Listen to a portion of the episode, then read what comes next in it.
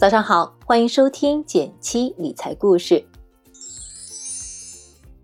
不知道大家有没有这样一种感觉，身边的人比以前能买了。随着经济水平的提升，我们的消费不再和长辈们一样局限于吃穿住行，而是开始追求更多的东西了。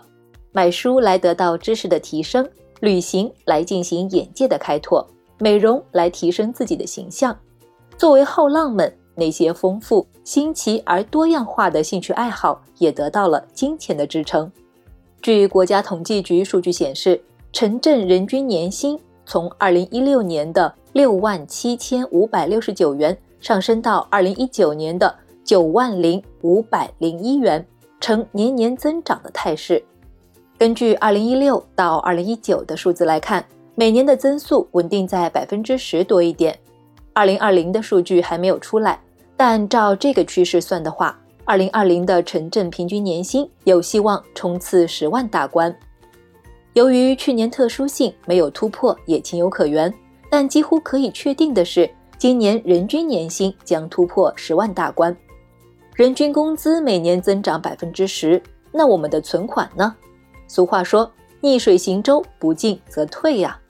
对前几年的我来说，别说百分之十。连百分之五完成的都很困难，但在去年我总算是突破了百分之十的大关。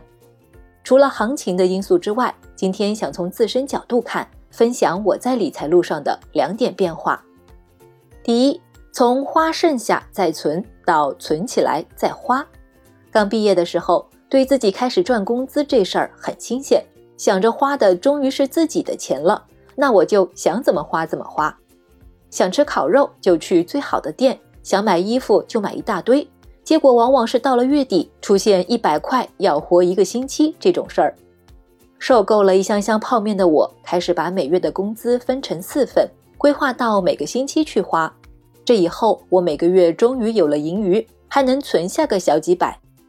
但当我想要买新手机的时候，惊觉工作一年才存了两千块，这也能叫存款？我开始转变思路。既然目标是存下钱，比起去追逐目标，如果能一定下就完成，不是轻松的多吗？后来每次一拿到工资，我就先拿出一千块存起来，再按照老办法把它分成四份，摊到每个星期去用。但工资会上涨，所以相应的存款也应该变多。现在我把每月存一千块改成了每月存工资的百分之二十，就这样。随着工作年份的增加，也看着自己的财富雪球越滚越大了。第二点，从孤注一掷到定投，在我想买手机的时候，由于资金量太少，只有两千块，就想通过投资捞一笔，把目光放到了股市。结局估计大家也能猜到，亏了五百块的我黯然离场。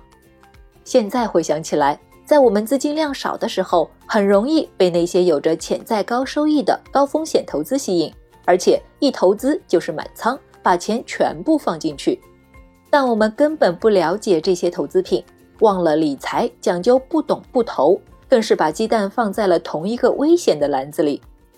在亏损之后，我一直把钱放在余额宝或者定期存款里，不敢再去投资，直到我遇到了基金定投。定投简单来说，就是每个月固定时间拿出固定金额的一笔钱去进行同一款产品的投资。它的好处是可以通过时间来分散风险，提高正向收益的概率。